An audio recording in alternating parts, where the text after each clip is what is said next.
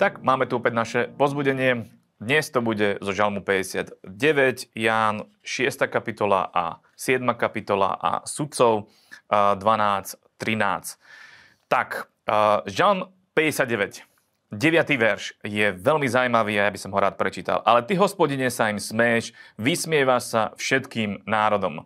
A tu Bože slovo hovorí, že Boh vie byť veselým a vie byť veselým aj v čase, keď možno veci vyzerajú katastrofálne a zlé, čo je dobrá správa pre nás, že v nebi je vždy radosť.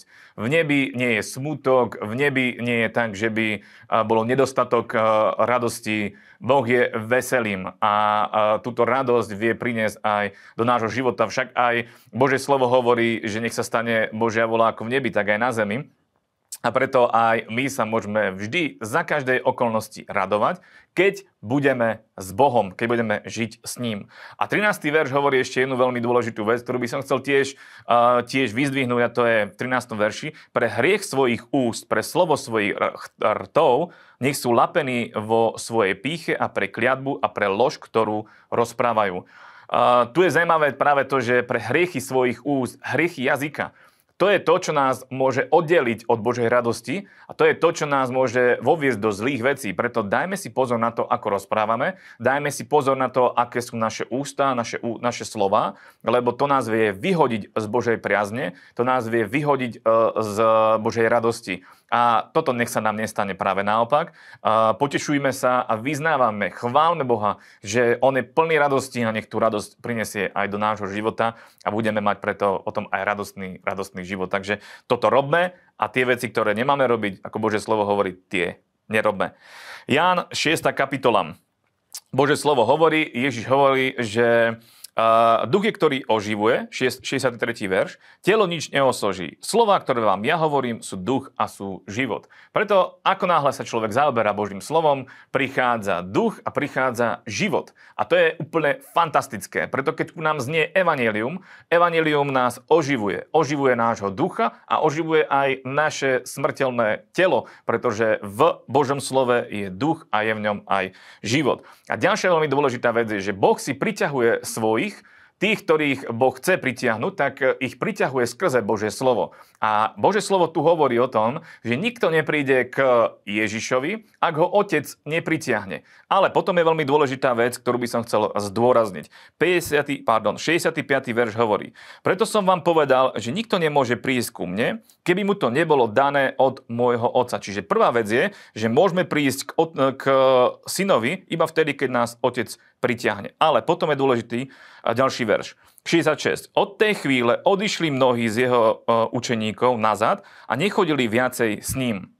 Jedna vec je, že my môžeme prísť k Bohu na základe toho, že Boh nás pritiahne. Že to je jeho vôľa. On chce, aby sme, aby sme boli s ním. Ale ďalšia vec je, je na nás naše rozhodnutie, či s ním zostaneme, alebo s ním nezostaneme. Či ho budeme nasledovať, alebo ho nebudeme nasledovať. Lebo tu Božie slovo hovorí, že niektorí ho opustili. Niektorí odišli od, od Ježiša, potom keď počuli jeho vyučovanie, lebo sa im zdalo, že jeho vyučovanie bolo veľmi tvrdé.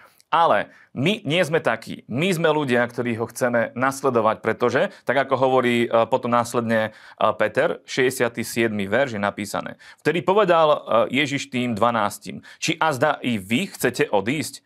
A Šimon Peter mu odpovedal, Pane, ku komu pôjdeme, slova väčšného života máš. A my sme uverili a poznali, že si ty Kristus, ten syn živého Boha. A toto je to, čo musíme aj my si uvedomiť, že v Bohu, v Ježišovi Kristovi je život a Uh, on má tie slova väčšného života. Keď sme s ním, keď sme v jeho prítomnosti, ten život má vplyv na nás a na náš život a preto budeme mať skvelý, skvelý život. A poďme teda ešte na sudcom 12. kapitolu. Tu by som vyzdvihol eh, práve jedného mimoriadného, uh, mimoriadného človeka, ktorým bol Samson. A tam by som asi povedal eh, jednu vec, budem čítať od prvého verša. A synovia Izraelovi robili zase to, čo je zlé v očiach hospodinových. A hospodin, im, hospodin ich vydal do ruky filištíncov na 40 rokov. Uh, tu by som zdôraznil to, že za prvé Izraeliti znova robili to, čo bolo zlé. A stalo sa to, že tu je napísané, že hospodin vydal do ruky. Čo to znamená? To znamená, že Boh dovolil, aby prišiel nepriateľ, pretože ako náhle my prestupujeme Boží zákon, tak dávame priestor nepriateľovi.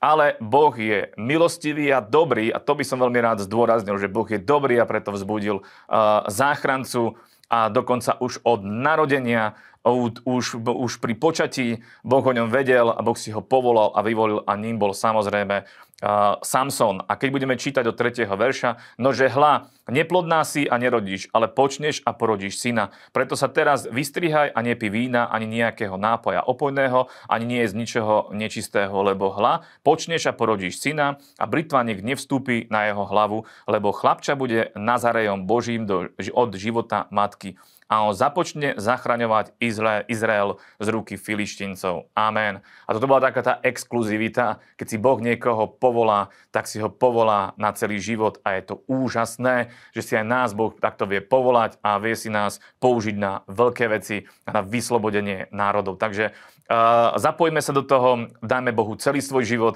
a každý jeden deň žijeme s ním a vyťazný život. Takže ideme ďalej.